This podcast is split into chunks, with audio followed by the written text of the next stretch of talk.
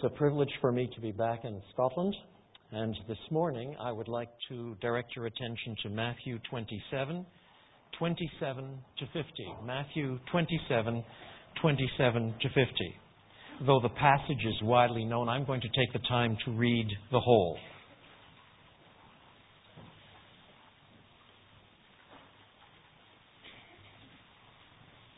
Matthew 27, beginning at verse 27 page 999 in the Pew Bibles. Jesus has just been condemned to death and flogged, which was part of the procedure heading toward crucifixion. We pick up the narrative. Then the governor's soldiers took Jesus into the praetorium and gathered the whole company of soldiers around him. They stripped him and put a scarlet robe on him, and then twisted together a crown of thorns and set it on his head. They put a staff in his right hand and knelt in front of him and mocked him. Hail, King of the Jews, they said. They spit on him and took the staff and struck him on the head again and again. After they had mocked him, they took off the robe and put his own clothes on him. Then they led him away to crucify him. As they were going out, they met a man from Cyrene named Simon, and they forced him to carry the cross. They came to a place called Golgotha, which means the place of the skull. There they offered Jesus wine to drink mixed with gall, but after tasting it, he refused to drink it. When they had crucified him, they divided up his clothes by casting lots, and sitting down, they kept watch over him there. Above his head they placed the written charge against him. This is Jesus, the King of the Jews. Two robbers were crucified with him, one on his right and one on his left. Those who passed by hurled insults at him, shaking their heads and saying, You who are going to destroy the temple and build it in three days, save yourself. Come down from the cross if you are the Son of God. In the same way, the chief priests, the teachers of the law, and the elders mocked him. He saved others, they said, but he can't save himself. He's the King of Israel. Let him come down now from the cross, and we will believe in him. He trusts in God. Let God rescue him now if he wants him, for he said, I am the Son of God. In the same way, the robbers who were crucified with him also heaped insults on him. From the sixth hour until the ninth hour, darkness came over all the land. About the ninth hour, Jesus cried out in a loud voice, Eloi, Eloi, lama sabachthani, which means, My God, my God, why have you forsaken me? When some of those standing there heard this, they said, He's calling Elijah. Immediately one of them ran and got a sponge. He filled it with wine vinegar, put it on a stick, and offered it to Jesus to drink. The rest said, Oh, now leave him alone. Let's see if Elijah comes to save him. And when Jesus had cried out again in a loud voice, he gave up his spirit.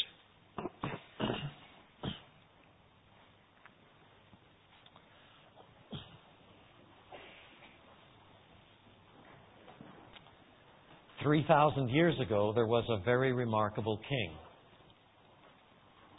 an excellent administrator. He united his tribes. He imposed justice in the land, secured the borders, was a man of considerable principle, a poet as well as a warrior, gifted Unfortunately, well into his middle age, he seduced a young woman next door and made her pregnant. And then, because it was, in fact, her husband who was amongst the soldiers on the king's front, he arranged to have the young man killed so that um, his adultery would not be discovered. He thought he had got away with it. But then he was confronted by the court prophet, a man by the name of Nathan. Nathan, though he was genuinely a prophet, knew that you had to be politically careful when you approached a king. After all, this was not a constitutional monarch. He had power of life and death. So he approached him with a story made up. Your Majesty, um, it's come to my attention that up country there are there are two farmers, uh, a case of terrible injustice. One is filthy rich, cows and uh, sheep everywhere, fabulous wealth, and next door a dirt farmer, one poor little lamb. Well, he had a little lamb. Some people came by and visited the filthy rich farmer, and instead of doing the hospitable thing and slaughtering his own calf, he swiped this poor dirt farmer's sole little lamb. Well, David is outraged. How dare he? This, this will not stand. There must be justice in the land. How could he? Tell me about this. I will set it to rights.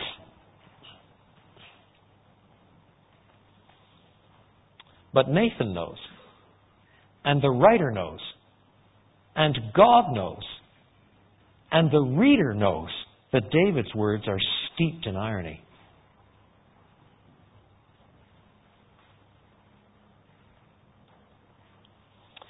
We all know what irony is. Some of it is funny, some of it's vicious. But at its best, it enables readers to see what's going beyond the text, behind the text, when people in the text don't see themselves what's going on. In that sense, irony enables you to see most clearly the significance of events as they unfold in the New Testament, the two writers that are most given to irony are Matthew and John. The truth of the matter is, we sometimes become so superficially familiar with the text that we don't see the irony anymore. The words play out. We are familiar with them. But here, in this passage that I just read, Matthew lays out the ironies of the cross. And if we see them afresh, we will see most clearly what the cross itself is about. We need to remind ourselves of the context. By this point, Jesus is about 33 years of age. He's been in the public eye for two or three years. These were years of great public ministry, but now he has fallen afoul of the religious, political, and uh, civil authorities. They are resentful of his popularity. They fear his power. They are suspicious of his motives. And they think that the rising numbers of people who are following him could constitute eventually a revolt that would bring down the Roman troops. That there's only one end to that. So they think he must be crushed. They provide a kangaroo court and they condemn Jesus and manage to secure the sanction of the Roman governor to have Jesus executed by crucifixion. It was politically expedient. It was religiously for the best. They were convinced. And then here in the text, we pick up the account right after sentence has been passed. In those days, in a land like this, which had capital punishment, there was no long system of appeals that could go on for years. One sentence was passed, then you were taken out and executed. And that brings us now to the four profound ironies. Number one, the man who is mocked as king is the king. Now, once sentence was passed, it was common to get beaten up. In fact, you were beaten up as part of the inquiry. They thought that uh, they would get your attention a little better and you would be more likely to tell the truth if they flogged you thoroughly as part of the, question and answer time before the sentence was passed. So Jesus has been beaten at least twice, severely. But what takes place in these next verses is not part of the normal practice of crucifixion. This is just barracks room humor. The governor's soldiers take Jesus into the praetorium and they take off his own clothes and put some sort of scarlet hood on him, as if it's a, an imperial robe. And then they put a stick in his hand, as if it's a scepter. And then they wind the, the, the, great thorn vines of the Middle East, spikes about this line along. They wind it together and ram it down on his head as if it's a crown. As the blood is dripping down his face, They take the staff and bash him against the head again and again.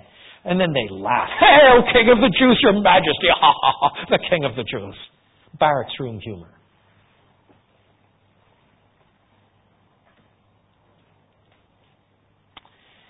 But Matthew knows, and the readers know, and God knows that Jesus is the King. How does the book begin? The origins of Jesus Christ, the son of Abraham, the son of David. And then the genealogy unfolds, and it's constructed somewhat artificially so that you see that the central 14 are the years of the great Davidic dynasty. And anybody with a scrap of knowledge of the Old Testament understands that there had been growing, multiplying promises about the coming of the great king, David's greater son. Do we not recite some of these words from the prophet Isaiah, written 700 years before Christ, every Christmas? Unto us a child is born, unto us a son is given. He shall sit on the throne of his father David. Of the increase of his kingdom there will be no end.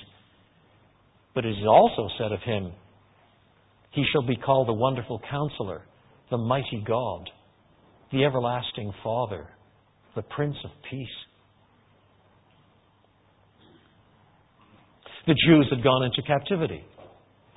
Eventually they had come back, then under the Persians. The Persian authorities had given way to the Greek Empire under Alexander the Great. And then that had broken up, and, and the empire was divided into four territories ruled by various generals who scrapped among themselves, and, and little Israel was squashed between two of these competing generals. Eventually, there was bloody mayhem in, in what generated eventually the Feast of Hanukkah there was a great civil contest against the Syrians, the Maccabean revolt. The Syrian governor, the Syrian king, Antiochus IV Epiphanes, he decided that he would paganize the Jews once and for all. He made it a capital offense to have a Bible. He made it a capital offense to serve in any priestly capacity. He made it a capital offense to observe the Sabbath. And then he sacrificed pigs in the temple. There was slaughter everywhere. Up on the hillside of Judea, some soldiers came up insisting on removing all Bibles from the area, and an old priest by the name of Mattathias slew one of the emissaries of the Syrian king. His son, Judas, started a guerrilla movement. He came to be called Judas the Hammer. Maccabeus is how you say the hammer in Greek, in, in, in Aramaic. And as, as a result, this whole movement came to be called the Maccabean Revolt. For three and a half years, there was mayhem. And at the end of that time, in 164 BC, for the first time in 500 years, Israel was free to set up its own government again. For 500 years, that right had been denied them. So what did they do? Look around for the appropriate successor to David? Nope. The guerrilla leaders themselves took over. They weren't really all that interested in following the law of God. They weren't interested in reestablishing the Davidic monarchy. A century later, Rome took over under Pompey. And half a century after that, they have Herod as the local monarch, and Jesus is born, and still no king of the Jews. And now Jesus has appeared. And throughout the gospel there, he tells parables in which transparently he is the king. At the trial, the question of whether or not he is the king is, is, is central. Chapter 27, verse 11. Jesus stood before the governor, and the governor asked him, Are you the king of the Jews? In other words, are you some sort of political threat that could jeopardize the, the, the absoluteness of Caesar's rule?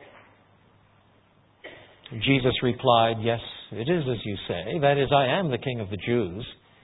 And yet, he doesn't act like a king. He has no troops. He, he, he is not uh, advocating the overthrow of the government. He, he's a king with a strange notion of kingdom. And, and Pilate understands this. He's uncomfortable and tries to get out of condemning him.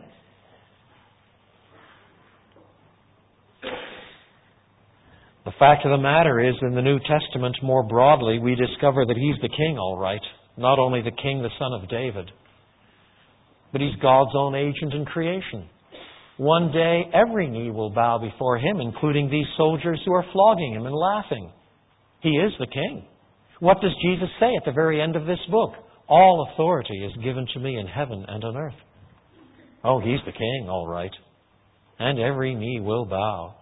Matthew knows that. And God knows it. And the readers know it. Do you know it?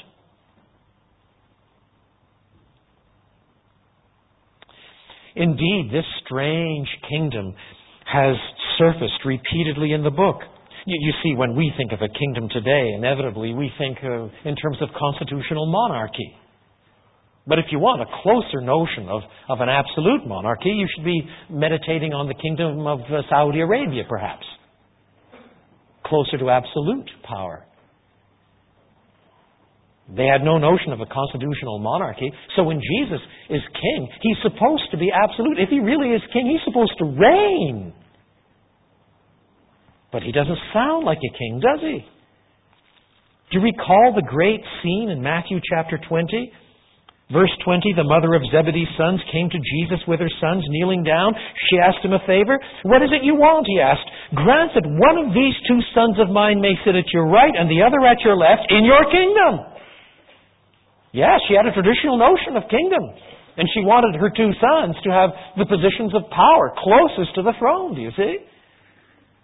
You don't know what you're asking. Jesus said to them, Can you drink the cup I'm going to drink? That is, participate in, in my destiny, in my fate? And he's thinking of the cross. We can, they answered, having no idea at all what they're talking about.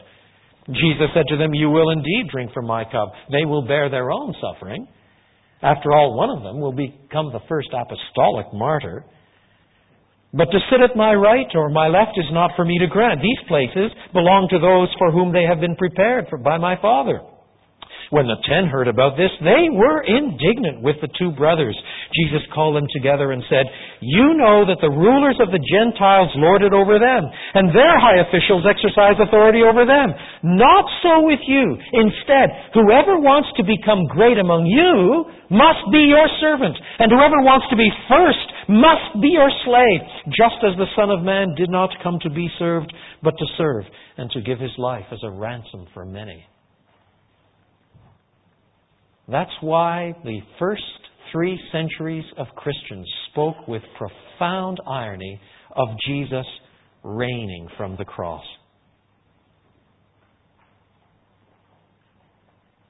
How do you reign from a cross?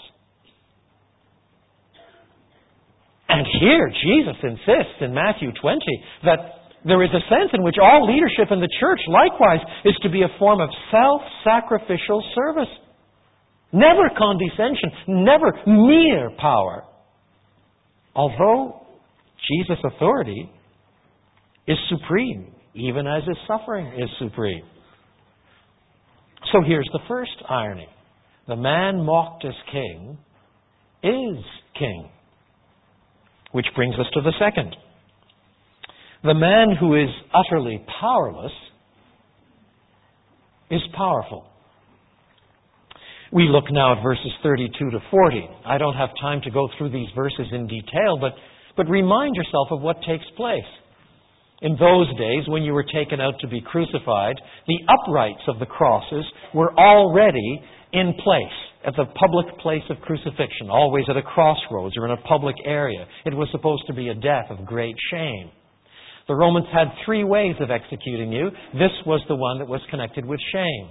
Crucifixion was, in the public mind, a horrible thing. It was not to be talked about. You read the ancient sources, and they will tell parents, don't, don't talk about crucifixion with your children. It's just too gross.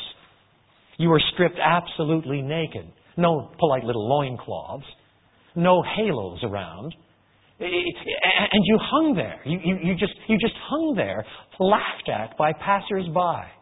And you would pull with your arms and push with your knees to open up your chest cavity so that you could breathe. And then the muscle spasms would start and you would collapse. And then you'd pull with your arms and push with your legs so you could breathe. And, and then the spasms would return and you'd collapse. That could go on for hours, in some cases for days. It was considered not only justice, but public shaming of slaves and rebels and anarchists. No Roman citizen could ever be executed by crucifixion without the written sanction of the emperor himself. And then after sentence was passed, you see, then although the upright was there, the crucified person was supposed to put the cross member on his shoulder and take it out to the place of crucifixion. It was called taking up your cross. Nowadays, of course, we have a rather domesticated cross. We have crosses on many of our buildings. Our bishops wear them around our necks. We dangle them from our ears. Nobody's shocked. But in the ancient world, the, the cross was not a talisman, a little charm, a gold brooch, something on your lapel. It was appalling. Now Jesus is so weak, he can't even carry his cross, his piece of wood, out to the place of execution. That's what we're told. That's how powerless he is. So they have to conscript some passerby to carry the wood for him. And then when they get there, they strip him. So he's got nothing. When you are carrying your cross, there is no hope for you. There is no further appeal. There is no further court. There is no one that can stand in. You are heading out to public shame and to final execution and to death. And then they crucified him and they laughed at him. And then do you hear the final scorn? Verses 39 and 40 in this section. Those who passed by hurled insults at him, shaking their heads and saying, You are going to destroy the temple and build it in three days. Save yourself. Come down from the cross if you are the Son of God. Now, once again, it is important to remember the context. This, too, was something that had been brought up at Jesus' trial. In chapter 26, we are told that some came bearing this charge. Verse 59. The chief priests and the whole Sanhedrin were looking for false evidence against Jesus so that they could put him to death, but they didn't find any, though many false witnesses came forward. Finally, two came forward and declared, This fellow said, I am able to destroy the temple of God and rebuild it in three days. Now, why is that so serious? Well, the Roman Empire was an astonishingly pluralistic place. Many different religions, many different tribes, many different languages. One of the devices that the empire used to put down any possibility of revolt was to make any desecration of any temple a capital offense. Didn't matter which temple. You desecrate a temple, you die under Roman law. And, and so somebody had heard Jesus say, Destroy this temple, and in three days I will raise it again. Well, maybe he didn't actually destroy a temple, but if he was advocating it, then, then, then surely this is advocating something that is a capital offense. Now, it turned out that the stories couldn't quite come together, and that wasn't the charge they finally got him on. They finally got him on sedition, claiming to be king. But, but that was why this was brought up, do you see? On the face of it, it seems a bit ludicrous, doesn't it? Destroy a temple and in three days I will raise it up? In North America, I was born in Canada, we build a lot of houses that are timber frame. And um, provided you have the basement in first, Habitat for Humanity or some other group can, can go in and put up a frame house pretty close to a day. Might need a bit of finishing afterwards, but it's remarkable with a whole lot of uh, prefab and a, a decent team and a hoist and a lot of power tools. You, you can put up a house in a day. Even, even when I was a young man, putting up gyprock and so on was a long, long job. Nowadays, I can gyprock a house in a day. These power screwdrivers with long strips of screws right in them. You put up one of those sheets properly cut with a with a knife, and they just go up so fast.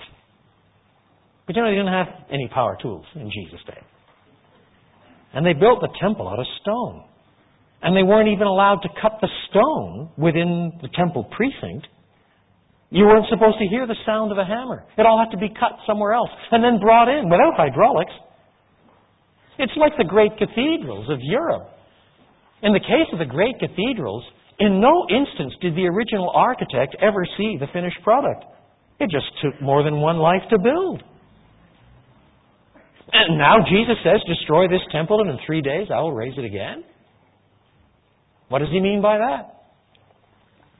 Well, the fact of the matter is that nowhere in Matthew's gospel is that unpacked for us in detail. But it is unpacked for us in John's Gospel.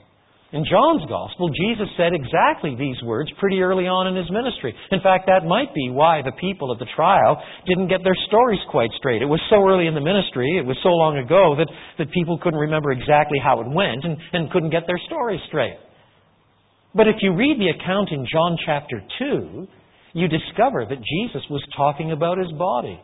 Now, when he said these words, destroy this temple and in three days I will raise it again, his opponents didn't have a clue what he meant. John says that the disciples didn't have a clue what he meant. Not a clue.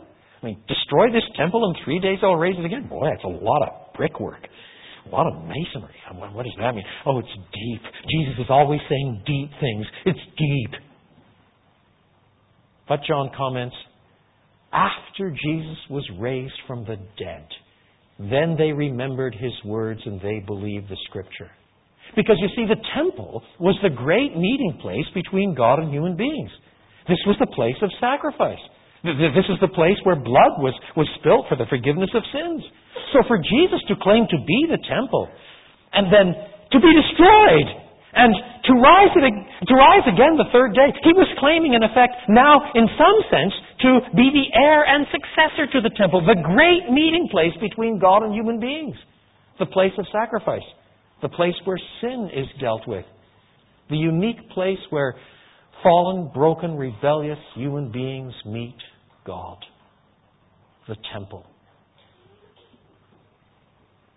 So you see, while these people are sneering at him because he's so weak, yet he had claimed to be able to do so much, to build a temple again by himself. In fact, Matthew knows, and God knows, and the readers know that it is precisely by being weak, it is precisely by going to the cross, it is precisely by being crushed for three days and rising again that he becomes the temple. It is precisely by this magnificent display of powerlessness that the ground is set for the resurrection and he rises again to be the temple, the great meeting place between God and human beings. And that too, brothers and sisters in Christ, that too in Matthew's Gospel has been worked out in terms of Christian ethics. When Jesus first starts explaining clearly in Matthew 16 to his followers that, yes, he is the Messiah, but not the kind of Messiah they expect, the Messiah who's actually going to go to the cross, they don't have categories for it. Peter actually takes him aside, Matthew 16, 22, and says, Never, Lord, not going to the cross. No, no, no, no. Great David's greater son doesn't go to the cross. Let me explain a few things to you, Lord. In fact, there's actually irony in the way he addresses Jesus. How do you go to Jesus and say, Never, Lord? I mean, if you say Lord, why do you say never? I mean, don't you have to say never, you stupid twit? Or, yes, sir, Lord, but never, Lord? How do you do that? Jesus turns and says to Peter, Get behind me, Satan. You are a stumbling block to me. You do not have in mind the things of God, but the things of men. And then he explains, If anyone would come after me, he must deny himself and take up his cross and follow me. Now, today, when we speak of taking up our cross, and, and we have these little sayings, you know, we all have our cross to bear, we apply them to the most amazing things, don't we? You've got a really bad toothache. Well, we all have our cross to bear. Some really unpleasant in law. Well, we all have our cross to bear. Some nasty little kid who just won't learn no. Well, we all have our cross to bear. but in the first century, nobody joked like that. Because when you took up your cross, when you bore your cross in the first century, you were going out to die. And yet Jesus has the cheek to address his disciples and say, You can't be my disciple unless you bear your cross. In fact, he says elsewhere, unless you pick up your cross daily. I mean, being crucified once would be bad enough, but daily crucifixion? As a condition for being a follower of Jesus, it's a bit much. But that's exactly what Jesus says. Because for most of us, we take up our cross at best in a metaphorical sense. We learn to die to self interest. The way the one who literally picks up a cross and is going to the cross really is dying to self, whether he or she likes it or not. So we, we resolve to die to self interest and confess Jesus is Lord because we follow a Lord who died quite literally to all self interest for our interest. So here's the second irony. The man who is utterly powerless is powerful. Indeed, it is precisely in the context of his powerlessness that he becomes the powerful temple of God by which human beings are reconciled to God. Third, the man who can't save himself saves others. Here's more sneering condescension. 41, 42. In the same way, the chief priests, the teachers of the law, and the elders mocked him. He saved others, they said, but he can't save himself. He's the king of Israel. This king theme keeps recurring. Let him come down now from the cross, and we will believe in him. they think they're being ironic when they say this. he saved everybody else and he can't save himself. they think this is deep, deep irony there's a much deeper irony. When I was a boy, I had an even more perverse imagination than I have now.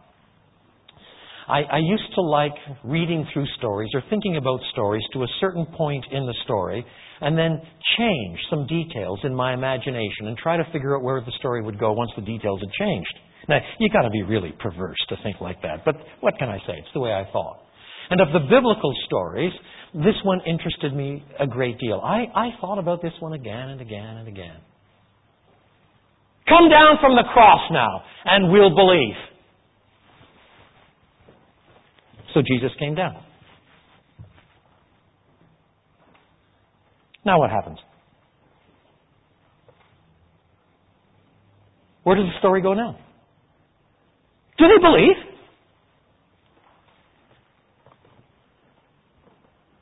Well, in some sense, it would be pretty impressive, wouldn't it? I mean, in, in some sense, they believe.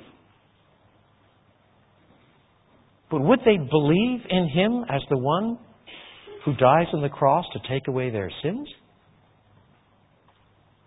Back up a minute. What does it mean to say he saved others? Himself he cannot save. You see, for those of us who've been Christians for a long time, we use words like save. And and, and we have some sort of consensus amongst us about what a word like that means. But go to the streets of Edinburgh and ask somebody just passing by. And unless he or she is a Christian, what, what will such a person say when, when you ask the question, what does the verb to save mean? Well, I guarantee you'll get one of two or three responses. Save is, um, is what you better do if you want to um, retire well um, here's a credit union.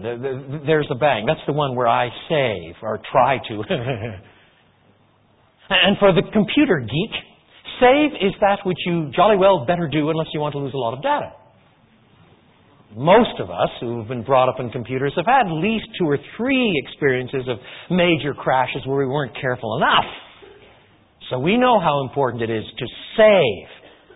And then, of course, if you're a a football hunk. You know what save means. This is the sort of thing that, that athletes do. If they're goalies, if they're defenders, they, they make saves, don't they? But what does Matthew mean? Well, he's told us.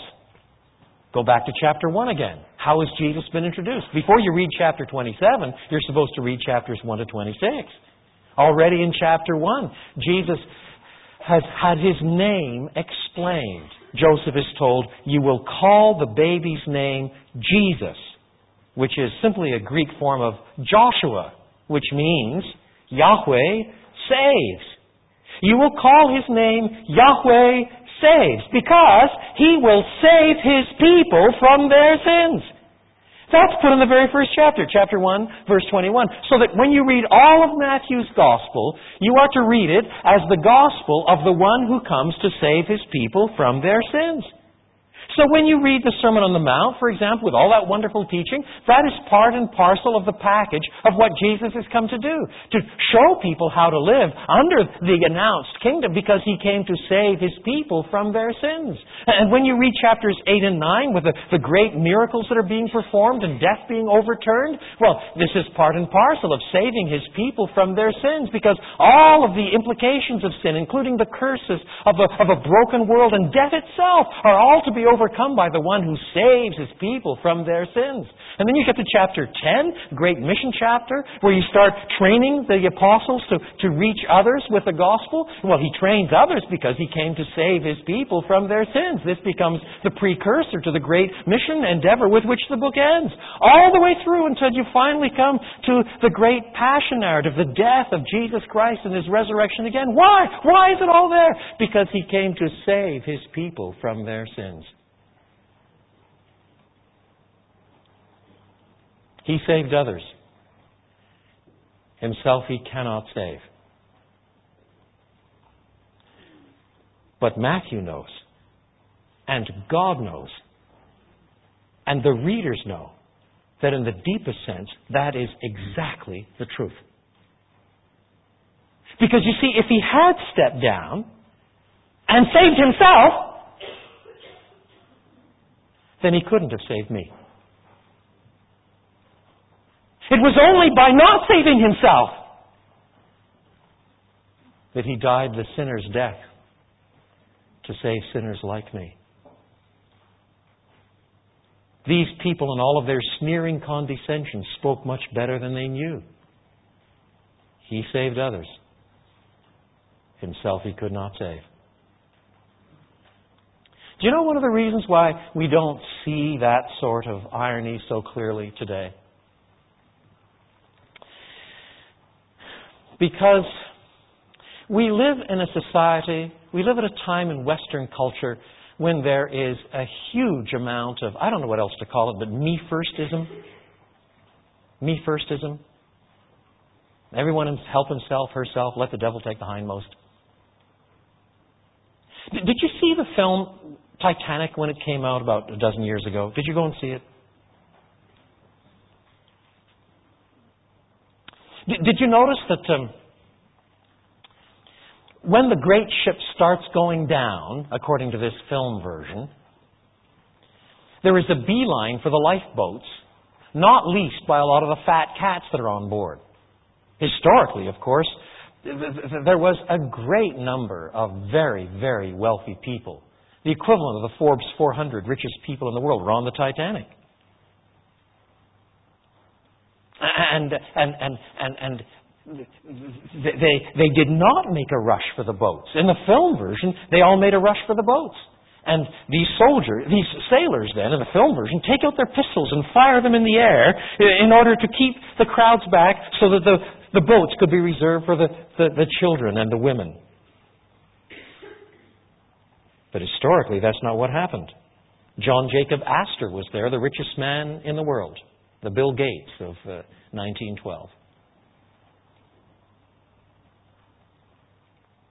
He dragged his wife to the boat, shoved her on board, and was backing away when someone said, Sir, you should get on board too. No, this is for women and children. And John Jacob Astor drowned. Guggenheim was there. He was ripped apart from his wife in the scramble for the boat.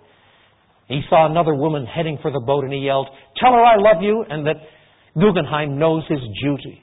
Tell her that I love her and that Guggenheim knows his duty, and he drowned. There is simply no report of a mad scramble for the boats by all those fat cats who were on board the Titanic. So the question becomes this Why did the producer and the director change the historical account to make it come out this way? I mean, anybody who knows anything about Britain knows that British sailors don't have sidearms firing them off in the air in any case. The policemen don't normally, let alone sailors. I mean, it's so historically ridiculous. It's laughable. But quite apart from that, why did the American producer feel that he needed to change the story? One of the reviewers, the reviewer in the New York Times, answered the question. He said, Because if today they had told the truth, no one would have believed it.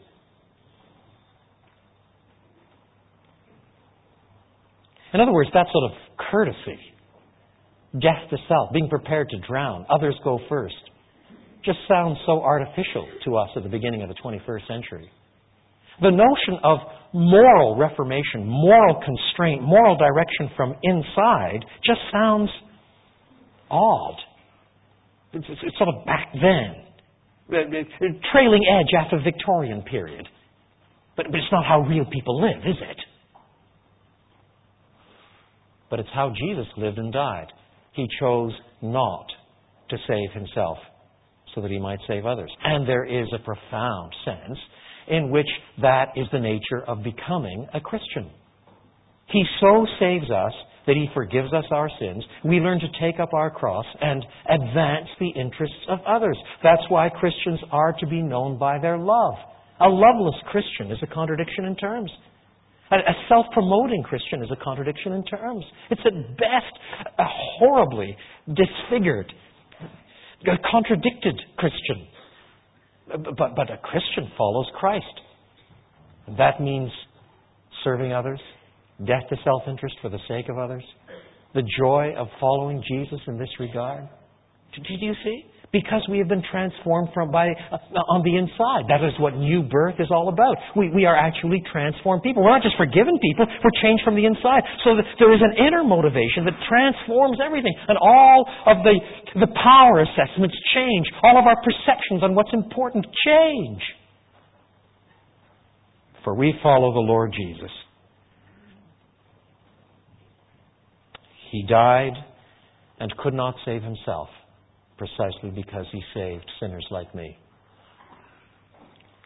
And finally, the man who cries out in despair trusts God.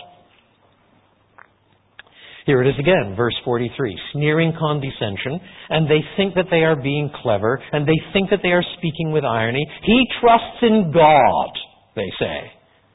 Let God rescue him now if he wants him, for he said, I am the Son of God. Then from the sixth hour until the ninth hour, darkness came over all the land. About the ninth hour, Jesus cried out in a loud voice, My God, my God, why have you forsaken me? So does Jesus trust God or does he not? He trusts in God, they sneer. And now he's crying out, My God, my God, why have you forsaken me? Maybe they're right. Indeed, if you read many contemporary commentaries on, on this passage, the, the chief lesson that is learned by many commentators from this cry of the Lord Jesus is that if you push anybody long enough, even Jesus himself, he will be so down in the dumps, so forlorn, so despairing, that, that he will finally charge God with abandoning him. His faith in God will be crushed. He will not trust God. And if that can happen to Jesus, well, don't feel too bad if it happens to you and me. We're not Jesus. That's the moral lesson that's to be learned, we're told. But don't you see?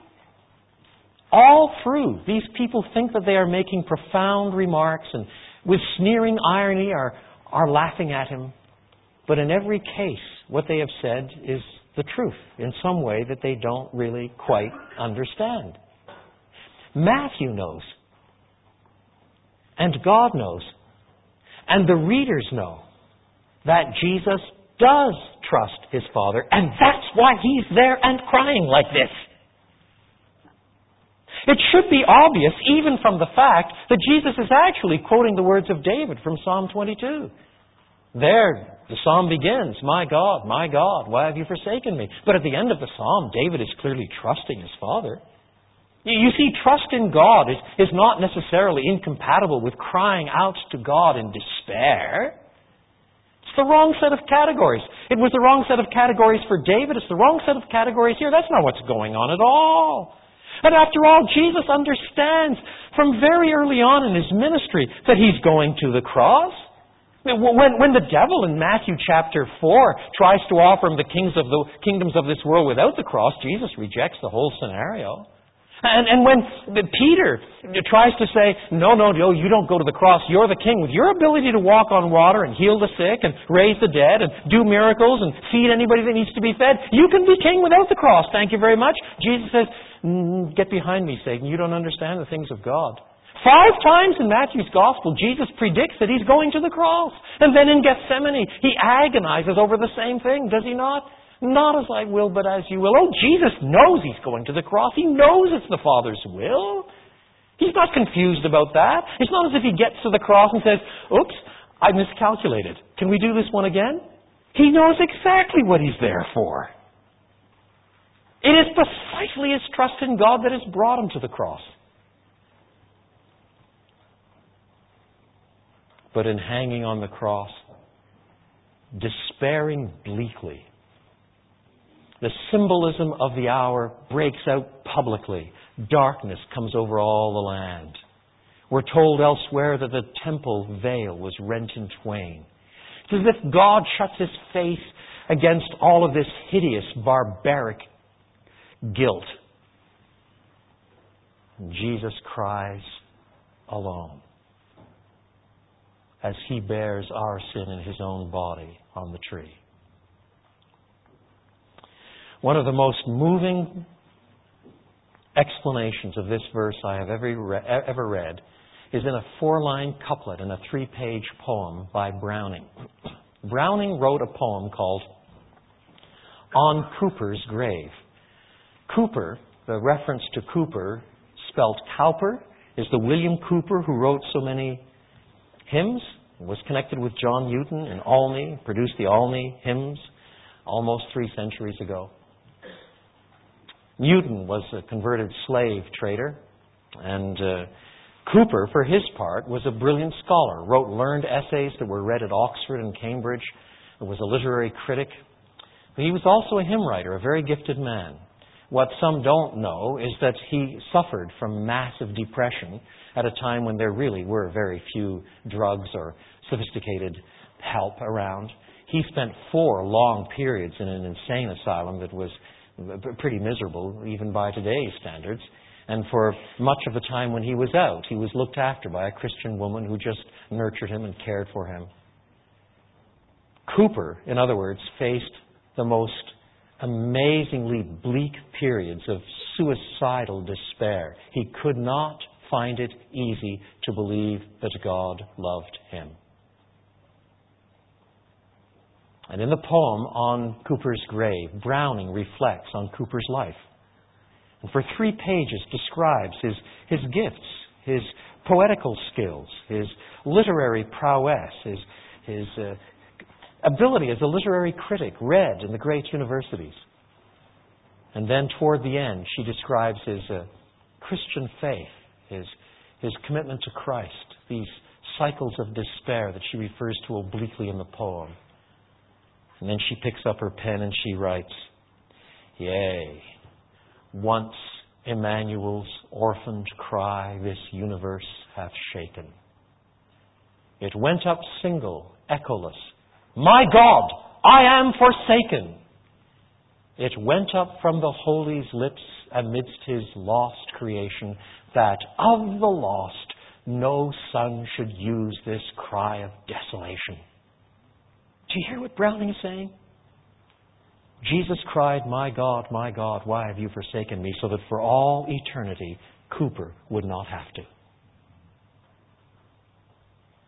That of the lost, no son should use this cry of desolation. For you see, the man who cries out in despair trusts God and brings all of God's purposes to pass in redeeming a fallen, broken, guilty people.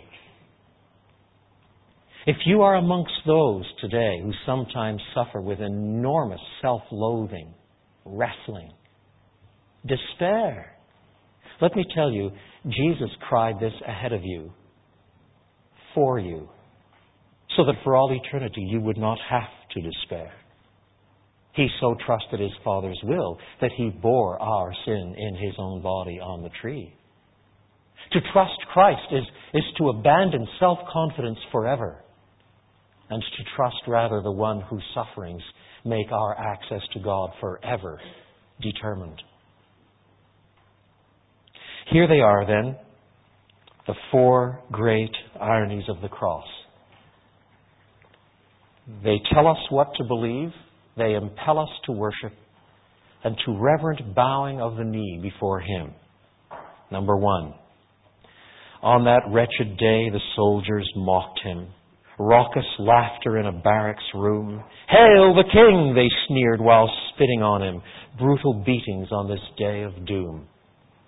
Though his crown was thorn, he was born a king. Holy brilliance bathed in bleeding loss.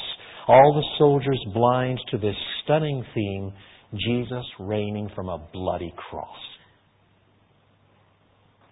Number two, awful weakness marks the battered God man.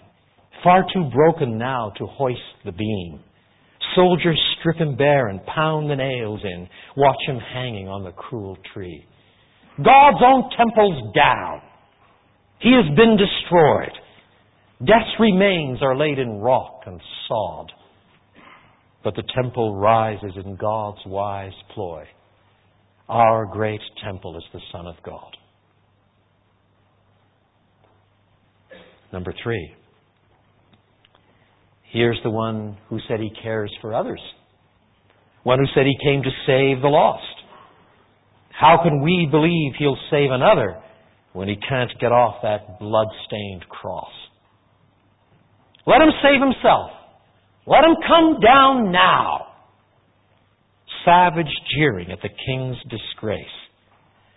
But by hanging there is precisely how Christ saves others as the King of grace.